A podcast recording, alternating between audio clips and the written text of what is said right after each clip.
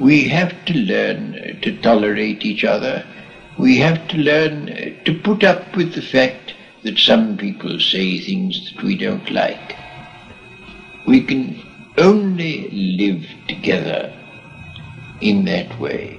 And if we are to live together and not die together, we must learn a kind of charity and a kind of tolerance, which is absolutely vital to the continuation چیزی که شنیدید بخشهایی از حرفهای برسان راسل بود که احتمالا زیاد هم شنیدینش که در اون میگه ما هر روز مورد حمله حرفهای بسیاری قرار می‌گیریم که به مذاقمون خوش نمیاد. اما چیزی که باید یاد بگیریم اینه که همدیگر رو تحمل کنیم و اینجوریه که می‌تونیم در کنار هم زندگی کنیم. نه اینکه فقط در کنار هم عمرمون رو بگذرونیم و بمیریم. سلام. من مهدی صاحبی هم و شما دارید به هفتمین قسمت از پادکست پرز گوش می‌دید که به مقاله در ستایش بتالت نوشته فیلسوف مشهور بهسان راسل اختصاص داره و توی آخرین روزهای فروردین 1400 پخش میشه.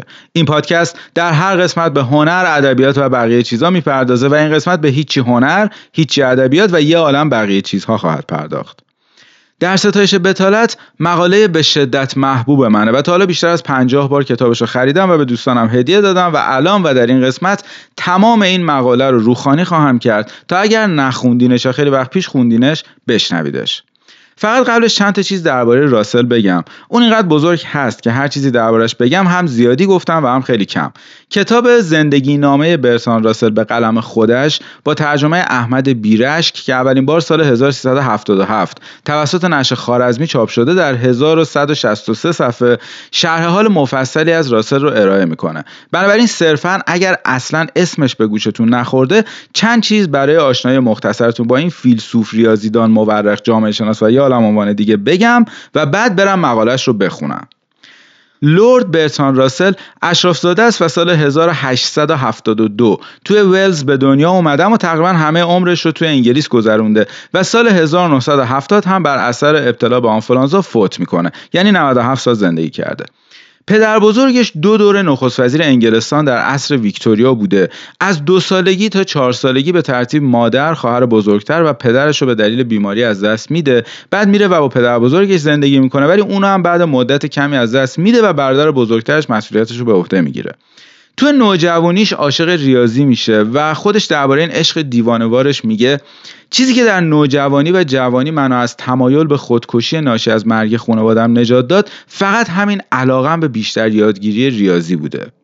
بعد به دانشگاه میره و به فلسفه و تاریخ روی میاره و با آغاز جنگ اول جهانی شروع به فعالیت های سیاسی علیه جنگ می‌کنه تا این حد که از دانشگاه اخراجش می‌کنن. کلا آدم به شدت طلبیه و توی بیشتر مقالات و کتابهاش به شدت مخالف جنگ و هیتلر و موسولینی و همه جنگ افروزهای دیگه بوده و از سال 1950 هم به خاطر نگارش آثار زیادی درباره صلح جهانی جایزه نوبل ادبیات رو می‌بره. چهار بار ازدواج می‌کنه و زندگی زن زناشویی متزلزلی داشته و حاشیه های زیادی هم داشته که بخش از اونها توی کتاب زندگی نامه خودنوشتش هست. تو زمانهای مختلف از احزاب سیاسی متفاوت حمایت می‌کرده و معمولا بعد مدتی از حمایتش دست برمی داشته و حتی مدتی هم چین زندگی کرده تا فضاهای کمونیستی رو از نزدیک ببینه. تو ایران به شدت شناخته شده است و کتابهای فراوونی هم ازش ترجمه شده.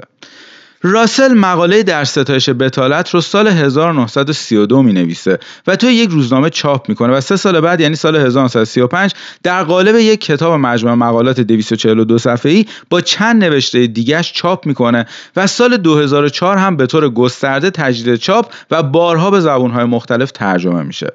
ترجمه های مختلفی هم از این مقاله به فارسی وجود داره. ولی ترجمه ای که من می‌خونم از روی کتاب در ستایش بتالت ترجمه محمد رضا خانی هست که توسط نشر نیلوفر چاپ شده. درباره اهمیت این مقاله بگم که از اون زمانی که چاپ شده بارها و توی مقاله ها و کتاب های دیگه بهش استناد شده و حالا خیلی به این تیکش کاری ندارم. ولی من خیلی دوستش دارم و مطمئنم شنیدنش ذهنتون رو به شدت درگیر می‌کنه. حداقل یه بار گوشش کنید و من دیگه هیچ توضیح اضافی نمیدم و حتی نمیگم درباره چی هست و خودتون گوش بدید و کیف کنید و فقط همینقدر بگم که موارد ابتدایش رو بشنوید و صبر کنید تا به انتهاش برسه. نکته مهمی که باید بگم این که من ترجمه این مقاله راسل رو با اجازه نشر محترم نیلوفر دارم برای پادکست پرز می‌خونم و همینجا ازشون ممنونم. این کتاب یک مقدمه و پیوست مختصر هم داره که اینجا نمیخونمش و اگه دوست داشتید کتاب رو بخرید و بخونید. پس حرفای آخرم رو الان می‌زنم که اطلاعات بیشتر درباره من و این پادکست تو صفحه اینستاگرام پادکست پورز با آیدی پورز پادکست P O R Z P O D C A S T هست و ایمیلم هم همونجاست و لطفا حتما نظرتون رو بهم بگید.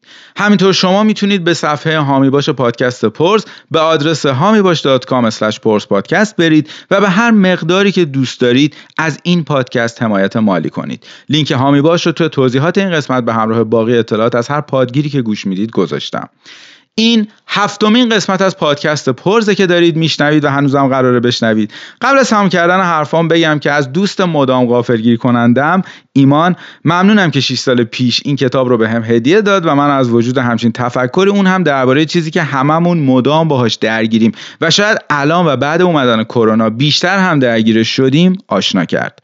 حرفامو تموم می‌کنم و میگم که من مهدی صاحبی و امیدوارم پادکست پرز رو پیگیری کنید و اگر خوشتون اومد به دیگران هم معرفیش کنید و ازش حمایت کنید. در ادامه مقاله در ستایش بتالت رو بشنوید و تا قسمت بعدی پادکست پرز خداحافظ.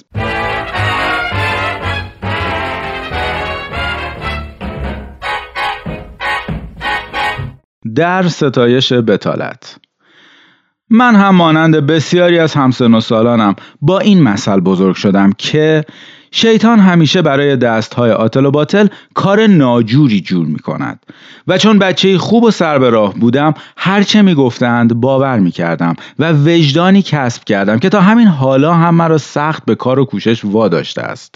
وجدان من ناظر بر اعمالم بوده ولی عقایدم منقلب شده است. فکر می کنم که مردم دنیا زیادی کار می کنند و این باور که کار فضیلت است خسرانی عظیم به بار می آورد و آنچه باید در گوش ممالک مدرن صنعتی خواند چیزی است یک سر متفاوت از آنچه تا به حال خوانده اند حکایت آن مسافر ناپل را همه شنیده اند که دوازده گدا را دید که در آفتاب لم داده بودند. قضیه مربوط به روزگار پیش از موسولینی است و لیره به تنبلترینشان پیشکش کرد. یازده نفرشان از جا پریدند تا پول را بگیرند و این شد که او پول را به دوازدهمی داد. ولی بتالت پیشگی در جاهایی که از موهبت آفتاب مدیترانه‌ای بهرهمند نیستند به این سادگی نیست و تبلیغات عمومی گسترده لازم است تا آن را باب کنند. امیدوارم پس از خواندن صفحات آتی رهبران انجمن جوانان مسیحی مجاهده ای کنند و جوانان نیک را ترغیب کنند که دست به سیاسفید نزنند. اگر چنین شود عمرم را بیهوده نگذراندم. پیش از طرح دلایلم در دفاع از تنبلی باید حرفی را که نمیپذیرم رد کنم. وقتی کسی که درآمد کافی برای گذران زندگی دارد فکر کاروباری نظیر تدریس یا ماشین نویسی را هم در سر بپروراند می‌گویند که این کار قاپیدن لغمه از دهان دیگری است و آن شخص هم آدم بدی است. اگر این دلیل معتبر می بود تنها لازم می آمد همگی وقت به بتالت بگذرانیم تا جملگی دهانهایی پر داشته باشیم. کسانی که چنین حرفهایی می‌زنند فراموش می‌کنند که درآمد آدم معمولا خرج می شود و با خرج کردن اشتغال ایجاد می شود مادامی که آدم درآمدش را خرج می کند درست همانقدر با خرج کردن لغمه در دهانی می‌گذارد که با کسب کردن از دهانی بیرون کشیده است. با این اوصاف شرور واقعی کسی است که پسنداز می کند و اگر این پسنداز را مانند آن دهقان مشهور فرانسوی صرفا توی لنگه جورابی قایم کند بدیهی است که اشتغال ایجاد نمی شود و اگر با این پسنداز سرمایه گذاری کند قضیه به این سرراستی نیست و حالات مختلفی پیش می آید یکی از رایشترین کارهایی که با پسنداز می‌توان کرد قرض دادن آن به نهاد دولت است. نظر به این واقعیت که بخش عمده مخارج عمومی اکثر دولت‌های متمدن شامل هزینه جنگ‌های قبلی یا تدارک جنگ‌های بعدی می شود پس کسی که پول به دولت قرض می دهد نقش همان آدمبدهای آثار شکسپیر را دارد که آدمکش اجیر می کنند ماحصل این کار اقتصادی افزایش توان نظامی دولتی است که فرد پسندازش را به او قرض می دهد پس به وضوح بهتر است که آدم این پول را خرج کند ولو برای مشروب یا قمار. اما خواهند گفت که قضیه طور دیگری می شود اگر پسنداز در مؤسسه های صنعتی سرمایه گذاری شوند. چنانچه این مؤسسه ها توفیقی داشته باشند و چیز مفیدی تولید کنند بحثی نیست. هرچند این روزها هیچ کس منکر آن نیست که اکثر این اقدامات ناکارآمد از آب در میآیند. و این یعنی مقادیر عظیمی از نیروی انسانی که می‌شد وقف تولید چیزهای مطبوع و مفرح کرد صرف تولید ماشین هایی شده است که پس از تولید بی مصرف میمانند و به درد کسی نمی‌خورند.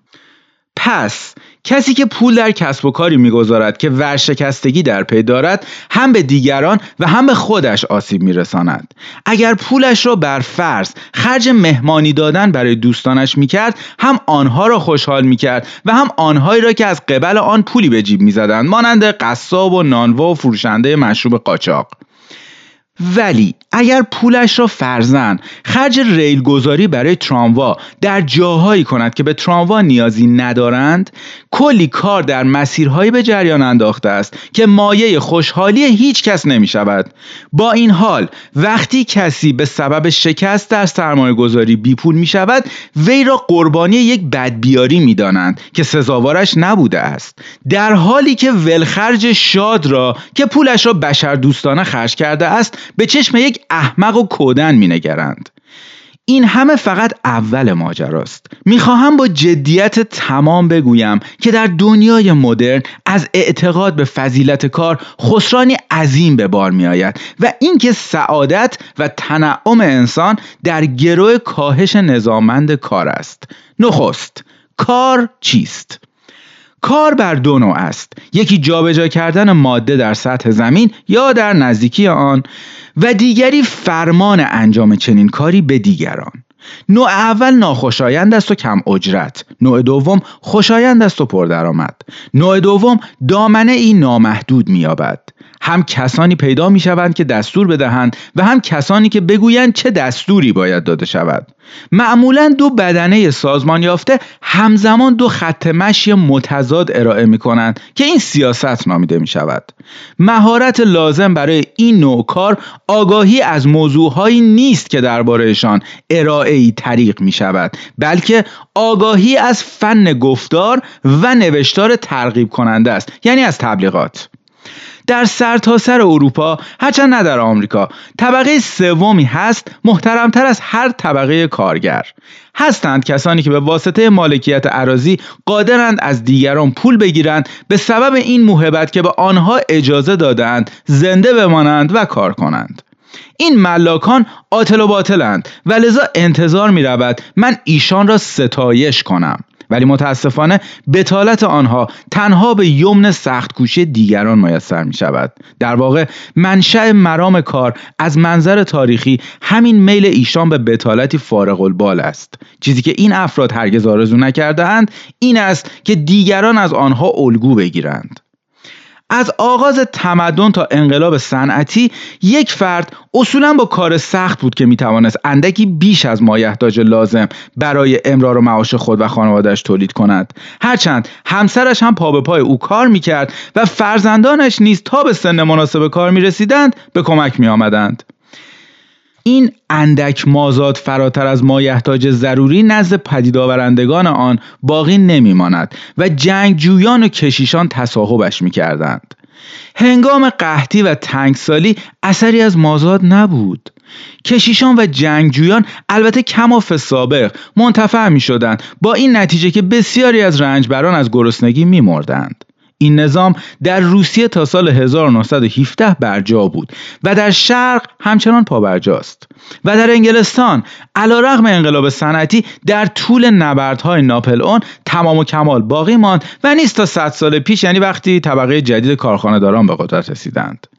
این نظام در آمریکا با انقلاب به پایان خود رسید جز در جنوب که تا جنگ های داخلی ادامه داشت. نظامی که دیری پاییده است و اخیرا خاتمه یافته طبیعتا تأثیری ژرف بر افکار و عقاید آدمی گذاشته است. بدیهی است شمردن آنچه در باب جاذبه کار می‌گویند زاییده همین نظام است و ما قبل صنعتی بودن این نظام خود با دنیای مدرن جور در نمی آید فناوری مدرن این امکان را فراهم کرده است که فراغت تا حدودی نه امتیاز خاص طبقات کوچک ممتاز که حقی باشد که در کل جامعه به طور مساوی توضیح شود.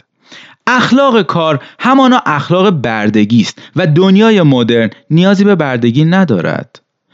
بدیهی است که در جوامع بدوی دهقانان چنانچه مختار بودند. از آن مازاد ناچیزی که ممر معاش جنگجویان و کشیشان بود دست نمی شستند یا کمتر تولید می کردند یا بیشتر مصرف. در ابتدا نیروی از بالا آنها را وامی داشت که تولید کنند و از مازاد آن بگذرند. ولی رفته رفته بسیاری از آنها را مجاب کردند به اخلاقی پایبند باشند که ایشان را مکلف به کار سخت می کرد با اینکه بخشی از زحمت ایشان صرف حمایت از بتالت پیشگی می شد. بدین ترتیب از میزان زور و اجبار لازم کاسته شد و هزینه های دولت کاهش یافت امروز هم 99 درصد از مزدبگیران انگلیسی اگر کسی بگوید که شاه نباید درآمدی بیش از یک کارگر داشته باشد حقیقتا یکه می‌خورند و به خرجشان نمی رود. ایده تکلیف از نظر تاریخی حربه بوده است در دستان قدرتمندان تا افراد را وادار کنند به سود اربابان خود زندگی کنند نه به سود خودشان. البته این قدرتمندان این واقعیت را از خودشان نیز پنهان می‌دارند. آن هم با ترویج این فکر که منافع ایشان همان منافع عالی بشریت است.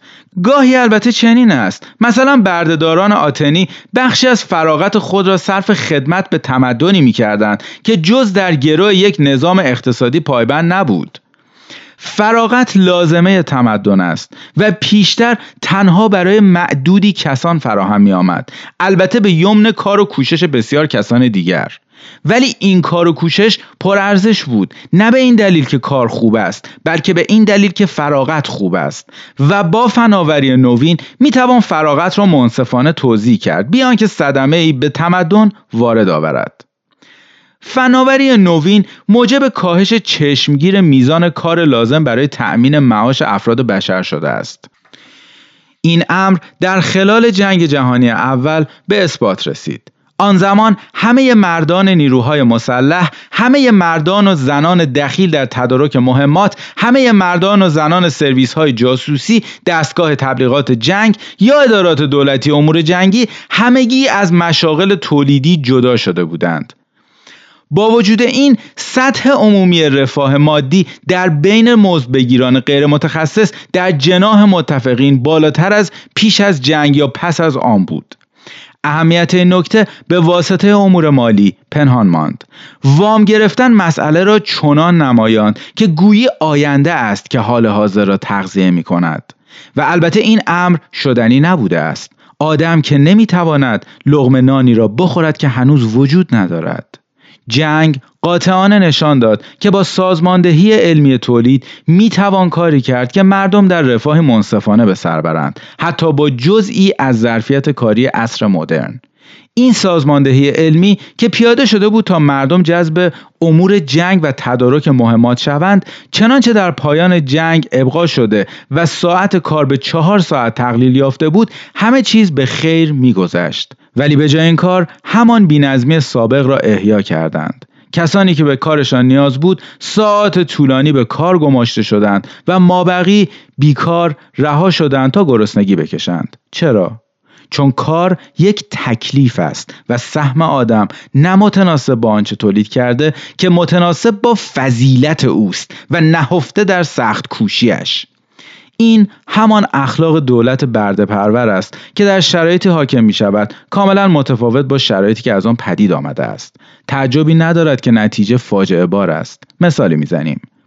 فرض کنید در یک برهه مشخص پاره ای از مردم به سوزن سازی اشتغال داشته باشند. آنها بر فرض با 8 ساعت کار در روز به اندازه نیاز دنیا سوزن بسازند. حال کسی بیاید و اختراعی کند که بشود با همان تعداد آدم دو برابر سوزن ساخت. ولی دنیا که به این میزان سوزن نیاز ندارد. سوزن حالا آنقدر ارزان است که بعید است مقادیر بیشتر را بتوان ارزانتر خرید. آن وقت در دنیای معقول همه دستندرکاران سوزنسازی می توانند به جای 8 ساعت 4 ساعت کار کنند و همه چیز مانند گذشته پیش رود ولی در دنیای حاضر این امر را معیوس کننده می دانند. مردم همچنان هشت ساعت کار می کنند. سوزن بیش از حد نیاز یافت می شود. برخی کارفرمایان ورشکست می شوند و نیمی از افراد فعال در عرصه سوزنسازی از کار بیکار می شوند. دست آخر همانقدر فراغت پدید می آید که در آن طرح دیگر ولی نیمی از مردم کاملا عاطل و باطل می شوند در حالی که نیمی دیگر اضافه کاری می کنند. بدین ترتیب این فراغت اجتناب ناپذیر زامن بروز فلاکتی همهگیر می شود به جای اینکه خواستگاه سعادتی همگانی شود. چیزی نابخردانه تر از این می توان تصور کرد. این فکر که فقیران هم باید فراغت داشته باشند همواره برای ثروتمندان ناخوشایند بوده است. در انگلستان اوایل قرن 19 هم 15 ساعت کار روزانه برای هر فرد معمول بود. کودکان هم گاه همینقدر کار می‌کردند ولی غالبا دوازده ساعت در روز. وقتی عدهای فضول موی دماغ گفتند این مقدار ساعت به نظر قدری طولانی است شنیدند که کار بزرگسالان را از میگساری و کودکان را از شیطنت باز می‌دارد. وقتی بچه بودم کوتاه زمانی پس از آنکه کارگران شهری حق رأی یافتند پاره تعطیلات رسمی در قانون لحاظ شدند. مایه خشم و غضب طبقات بالاتر. یادم میآید که از زبان یک دوشس پیر شنیدم تعطیلی به چه درد فقیرها می‌خورد. آنها باید کار کنند. مردم حالا اینقدر رک نیستند ولی آن عقیده همچنان پابرجاست و منشأ بسیاری از نابسامانی های اقتصادی ما. بیایید لحظه اخلاقیات کار را رک و راست بی هیچ خراف پرستی در نظر بگیریم هر بنی آدم در طول زندگی بنا به ضرورت مقداری از ماحصل کار و زحمت دیگران را مصرف می کند. فرض کنیم که کار و زحمت کلا چیز ناخوشایندی باشد. آن وقت بیانصافی است. اگر آدم بیش از آنچه تولید می کند به مصرف برساند. البته ممکن است آدم به جای کالا خدمات ارائه بدهد مثلا مانند یک پزشک. ولی به هر حال باید در ازای خورد و خوراک و مسکن خود چیزی تدارک ببیند. کار تا همین حد پذیرفتنی است. فقط تا همین حد. نباید روی این واقعیت انگشت بگذارم که در تمام جوامع مدرن جز در اتحاد جماهیر شوروی بسیاری از مردم از همین حداقل کار هم گریزانند. یعنی همه آنهایی که پول به ارث بردند و همه آنهایی که با پولداری ازدواج کردند فکر نمی کنم آتل و باطل بودن اینجور آدم ها به اندازه زیادی کار کردن یا گرسنگی کشیدن مزد بگیران زیان برساند. اگر یک مزد بگیر معمولی روزی چهار ساعت کار می‌کرد همه به قدر کافی نصیب می بردن و خبری هم از بیکاری نمی بود البته با فرض نظامی منطقی و بسیار متعادل. این فکر به مذاق پولدارها اصلا خوش نمی آید چون آنها بر این باورند که فقیرها نمی‌دانند چگونه از این همه فراغت استفاده کنند. مردم آمریکا اغلب ساعت طولانی کار می کنند حتی اگر در رفاه به سر ببرند. این افراد طبیعتا از ایده فراغت برای مزد بگیران براشفته می شوند جز در قالب عذاب علیم بیکاری. ایشان در واقع از فراغت متنفرند حتی برای پسرانشان و می‌خواهند پسرانشان آنقدر سخت کار کنند که مجالی برای تربیت شدن نداشته باشند. ولی شگفت آنکه اهمیتی نمی‌دهند که همسران و دخترانشان اصلا و ابدا هیچ کاری نداشته باشند. باید از آن داشت که استفاده خردمندانه از فراغت ثمره تحصیل و تمدن است. کسی که تمام عمر ساعات متمادی کار کرده است اگر ناگهان بیکار شود دچار خستگی و کسالت می شود. باری آدم بدون اوقات فراغتی در خور توجه از بسیاری چیزهای خوب محروم میماند حالا دیگر هیچ دلیلی ندارد که توده مردم از این محرومیت رنج ببرند. فقط یک ریاضت طلبی احمقانه. آن هم معمولا مستعار. وادارمان می‌سازد. اصرار بر کار زیادی داشته باشیم در حالی که دیگر نیازی به آن وجود ندارد. در مسلک نوپای حاکم بر شوروی با اینکه خیلی از چیزها کاملا متفاوت از آموزه های سنتی غرب است هستند چیزهایی که عینا دست نخورده باقی ماندند گرایش طبقات حاکم و به خصوص آنهایی که سردمدار تبلیغات آموزشی هستند به موضوع حرمت کار و زحمت کمابیش همانی است که سایر طبقات حاکم در دنیا همواره در گوش مردم به اصطلاح فقیر شریف خواندهاند. سخت کوشی، هوشیاری، اراده به کار چندین و چند ساعته برای منافع دور، حتی فرمانبرداری از حاکمیت همه و همه دوباره سر برآوردهاند. و تازه حاکمیت همچنان نماینده خاص و اراده گرداننده جهان است که البته حالا با نامی نو خوانده می شود ماتریالیسم دیالکتیکی پیروزی پرولتاریا در شوروی از جهاتی مشابه پیروزی فمینیست ها در سایر کشورهاست. سالهای سال مردان بر برتری زنان از حیث اسمت اذعان کرده و با پافشاری بر اینکه اسمت مطلوبتر از قدرت است زنان را بابت کم منزلتی تسلی داده بودند. سرانجام فمینیست ها عزم جذب کردند که هر دو اسمت و قدرت را با هم داشته باشند چرا که پیشگامانی در میان آنها تمام گفته های مردان را در باب مطلوب بودن اسمت باور داشتند ولی در باب بیارزش بودن قدرت سیاسی نه. مشابه همین در روسیه در مورد کار یدی پیش آمده است. سالهای سال اغنیا و مجیزگویانشان در ستایش کار و زحمت شرافتمندانه قلم فرسایی کردند ساده زیستی را ستودند و دم از دینی زدند که می‌گوید احتمال رفتن فقرا به بهشت بسیار قویتر از اغنیاست و کلا کوشیدند به کارگران یدی بقبولانند که اصالت خاصی در جابجا کردن ماده در عالم است. همانطور که مردان کوشیدند به زنان بقبولانند که شرافت خاصی در انقیاد جنسی آنها نهفته است. همه این آموزه ها درباره علو کار یدی در روسیه بسیار جدی گرفته شدهاند و نتیجه این که کارگر یدی شریفتر از هر کس دیگری است. در اصل همان خواسته های احیاگران وضع قدیم را دارند. البته نه به همان مقاصد قدیمی. اینها را ساخته و پرداختند تا کارگرانی ضربتی برای وظایفی خاص بسیج کنند. کار یدی آرمانی است که پیش روی جوانان نهاده می شود و رکن همه آموزه های اخلاقی است. احتمالا این رویه در حال حاضر مسمر ثمر است. کشوری وسیع پر از منابع طبیعی چشم به راه توسعه است و باید با صرف حداقل وام و اعتبار توسعه بیابد. تحت این شرایط کار سخت ضروری است و انتظار می رود که دستاوردی عظیم به همراه آورد. اما چه پیش خواهد آمد اگر هدف محقق شود و همه بیان که ساعتهای متمادی کار کنند در رفاه باشند؟ در غرب راه های گوناگونی برای مقابله با این معضل داریم. ما هیچ اقدامی در راه عدالت اقتصادی نمی کنیم تا آنجا که بخش عمده ای از تولید سرانه نصیب اقلیت کوچکی می شود که بسیاریشان اصلا کار نمی کنند. نیز به خاطر نبود هیچ سیستم نظارتی مرکزی بر فرایند تولید چیزهای زیادی تولید می کنیم که طالب ندارند. درصد زیادی از نیروهای کار را عاطل و باطل می‌گذاریم چون می توانیم با اضافه کاری دیگران از کار ایشان چشم پوشی کنیم. اگر هم این روش ها کفاف ندهند جنگ به راه می اندازیم.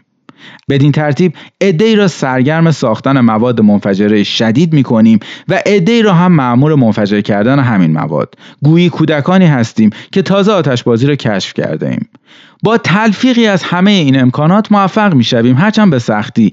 این باور را زنده نگه داریم که هرچه کار یدی شاق است نصیب آدم عادی است. در روسیه به علت عدالت اقتصادی بیشتر و نظارت مرکزی بر فرایند تولید باید معضل را طور دیگری حل کرد. راه حل منطقی این است که به محض برآورده شدن نیازها و امکانات پایه رفاهی برای همگان رفته رفته ساعت کاری را کم کرد و گذاشت مردم رأی بدهند که در هر گام فراغت بیشتر مرجح است یا کالای بیشتر. ولی وقتی از فضیلت والای کار سخت دم می‌زنند مشکل بتوان تصور کرد که چگونه حاکمیت بهشتی را در نظر بیاورد مشهون از فراغت زیاد و کار کم بیشتر این احتمال می رود که مدام رو به حربه های تازه بیاورند که به موجب آنها فراغت حال ناگزیر فدای قابلیت تولید آینده شود. تازگی ها مطلبی راجع به طرحی بدی خواندم که مهندسان روسی پیش رو گذاشته بودند تا با ایجاد یک صد بر دریای کارا بتوانند دریای سپید و سواحل شمالی سیبری را گرم کنند. پروژه تحسین برانگیز ولی مستعد به تعویق انداختن آسایش پرولتاریایی یک نسل در عین به نمایش گذاشتن اصالت کار و زحمت در میان یخ و کولاک اقیانوس مجمد شمالی این جور کارها در صورت انجام هم نتیجه همان توجه به فضیلت کار سخت به مسابه کاری است که هدفش خود کار باشد تا آنکه وسیله باشد در اوضاع احوالی که دیگر به آن کار نیازی نیست واقعیت این است که جابجا کردن ماده تا حدودی برای حیات ما ضروری است ولی مسلما یکی از قایات زندگی بشر به شمار نمی رود وگرنه بایست هر عمله ای را برتر از شکسپیر می دانستیم. در این زمینه به دو دلیل به اشتباه افتاده ایم. یکی ضرورت راضی نگه داشتن فقرا که هزاران سال است اغنیا را واداشته در باب شعن کار و کوشش داد سخن بدهند در حالی که مراقب بودند خود از این حیث بینصیب باقی بمانند. دیگری احساس خورسندی تازه است که ما را به وجد می آورد از تغییرات هوشمندانه شگفتانگیزی که می توانیم در سطح زمین پدید بیاوریم. این انگیزه ها هیچ یک جاذبه وافری برای کارگر واقعی ندارد. اگر از او بپرسند بهترین بخش زندگی خود را چه می‌داند بعید است بگوید من از کار یدی خوشم میآید چون باعث می شود احساس کنم که شریفترین وظیفه بشری را انجام می دهم و اینکه دوست دارم بدانم آدم چقدر می تواند سیاره اش را دگرگون کند. درست است که بدنم نیاز به زمانی برای استراحت هم دارد و ناچارم به بهترین شکل ممکن آن را برآورده کنم ولی هیچ وقت آنقدر خوشحال نمی که صبح می‌رسد و می‌توانم به سر کاری برگردم که خوشنودی من از آن است. من هرگز نشنیدم که کارگری چنین چیزی بگوید. آنها کار را همانطور که باید تلقی می کنند وسیله ضروری برای امرار معاش و اوقات فراغت برایشان سرمنشه هر شادی است که از آن لذت می‌برند. خواهند گفت که اندکی فراغت البته دلچسب است ولی اگر قرار باشد مردم فقط چهار ساعت از 24 ساعت را کار کنند نمی‌دانند ما بقیه روز خود را چگونه بگذرانند. اینکه این امر در دنیای مدرن صادق است نکوهشی است بر تمدن ما. و در هیچ دورانی پیش از این صادق نبوده است. سابقا ظرفیتی برای خوشی و تفریح وجود داشت که تا اندازه به سبب کیش بهرهوری بسته و محدود مانده است. انسان مدرن میپندارد که هر کاری باید به خاطر چیز دیگری انجام شود و نه هرگز به خاطر خودش. مثلا اشخاص خشک و جدی پیوسته عادت رفتن به سینما را سرزنش می کنند و می‌گویند که این کار باعث می شود جوانان به راه خلاف کشیده شوند. ولی همه کارهای مربوط به تولید یک فیلم در خور احترام است چون که کار است چون که درآمدزاست. این تصور که فعالیت های مطلوب آنهایی است که درآمدزایند همه چیز را شلم شوروا کرده است. قصابی که گوشت در اختیار شما می‌گذارد و نانوایی که نان ارجمندند چون پول در میآورند. ولی وقتی شما از همین غذایی لذت می‌برید که ایشان عرضه کرده اند کم عقلی بیش نیست مگر آنکه فقط بخورید تا برای کار کردن نیرو بگیرید. کلا فرض بر این است که پول درآوردن خوب است و خرج کردن آن بد. با توجه به اینکه اینها دو روی یک سکند این حرف محمل است. نیز مثل آن است که کسی بگوید کلید خوب است ولی سوراخ کلید بد. هر امتیازی که ممکن است برای تولید کالای منظور شود باید ماحصل مزیتی باشد که از مصرف آن کالا آید می شود. هر فرد در جامعه ما برای سود مالی کار می کند ولی هدف اجتماعی کار وی در گروه مصرف چیزی است که او تولید می کند. همین جدایی بین فرد و هدف اجتماعی تولید است که فکر کردن درست را در دنیایی که سوجویی نیروی محرکه صنعت است برای آدم دشوار می سازد. چه بسیار به تولید می اندیشیم و چه کم به مصرف. نتیجه این که اهمیتی بس ناچیز به خوشیها و شادیهای ساده زندگی می دهیم و اینکه تولید را بر مبنای احساس خورسندی حاصل برای مصرف کننده نمی سنجیم.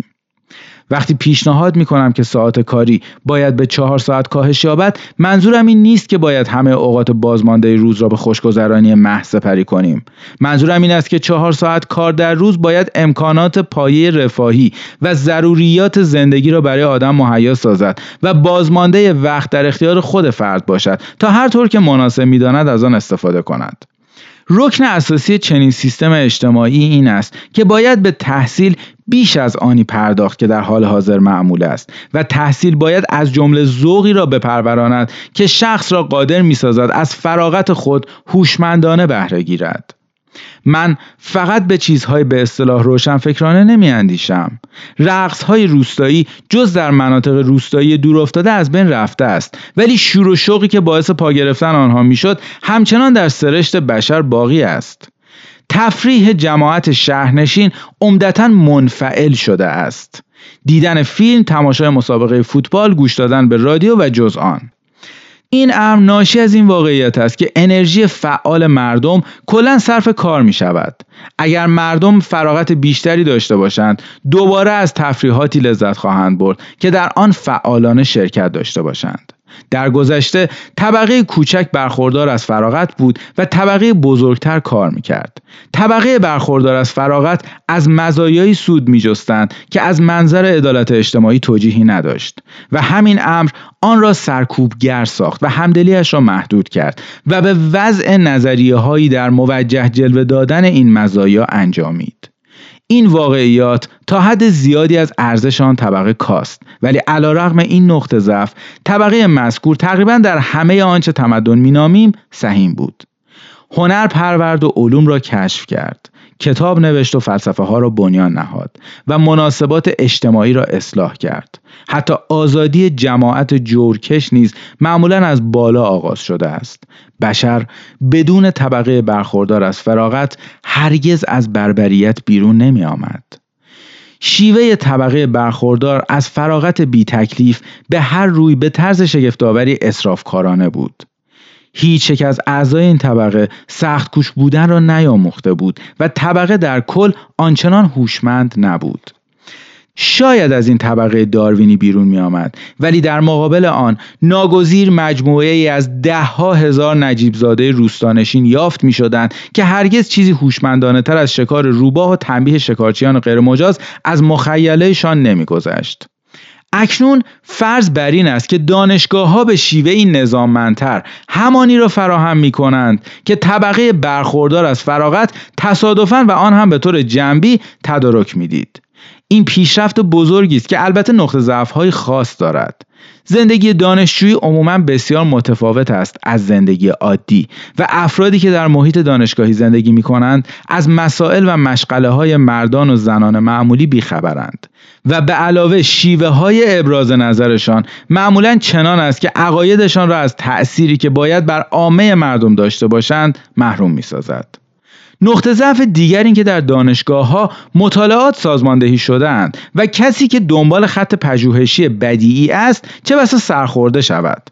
بنابراین در دنیایی که افراد در خارج از چهار دیواریشان فرصتی برای فعالیت های غیر سودگرایانه ندارند مراکز دانشگاهی اگرچه مفیدند پاسداران مناسبی برای منافع تمدن نیستند. در دنیایی که هیچ کس مجبور نباشد بیش از چهار ساعت در روز کار کند هر فرد شیفته کنجکاوی علمی می تواند این میل خود را ارضا کند و هر نقاشی می تواند بدون گرسنگی کشیدن نقاشی کند. حال نقاشی هایش هر کیفیتی که می خواهد داشته باشند. نویسندگان جوان مجبور نخواهند بود با کارهای بازاری محید جلب توجه کنند تا به استقلال اقتصادی برسند که لازمه خلق آثار ماندگار است. و وقتی هم که سرانجام موعدش برسد ذوق و توانایی خلق چنین آثاری را از دست داده باشند. کسانی که در کار حرفه‌ای خود علاقمند به حوزه هایی از اقتصاد یا دولت می‌شوند قادر خواهند بود ایده هایشان را بدون بیغرضی پژوهشی که باعث می شود کار اقتصاددانان دانشگاهی اغلب دور از واقعیت به نظر برسد پیش ببرند. پزشکان فرصت خواهند یافت که در مورد پیشرفت های پزشکی مطالعه کنند. آموزگاران دیگر خسته و زله با روش های متداول تدریس کلنجار نخواهند رفت تا چیزهایی را یاد بدهند که خود در جوانی آموختند چیزهایی که ممکن است در این فاصله نادرست بودنشان اثبات شده باشد. مهمتر از همه این که شادی و لذت زندگی جای اعصاب خراب، ملال و سوء حازمه را خواهد گرفت. مقدار کار مطلوب آنقدر است که فراغت را سرورانگیز سازد نه آنقدر که موجب از پا افتادن شود. و از آنجا که مردم در اوقات فراغتشان خسته نخواهند بود فقط به دنبال سرگرمی های منفعل و کسالتبار نخواهند رفت. دست کم یک درصد مردم وقتی را که صرف کار حرفه‌ای نمی کنند احتمالا به پیگیری اموری اختصاص خواهند داد که اهمیت اجتماعی دارند.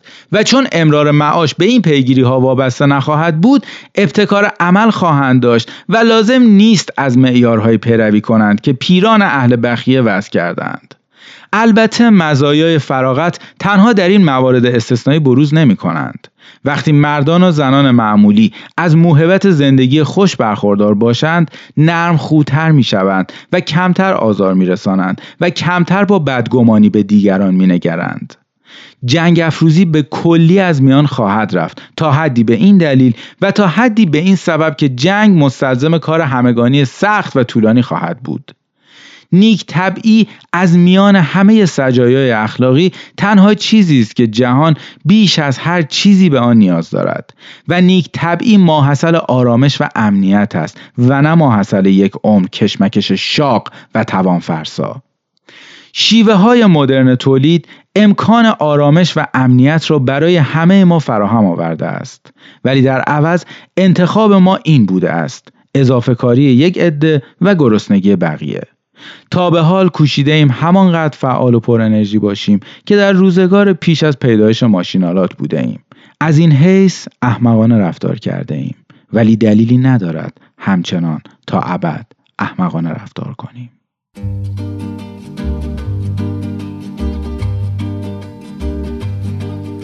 Oh, je voudrais tant que tu te souviennes. Cette chanson était la tienne. C'était ta préférée, je crois.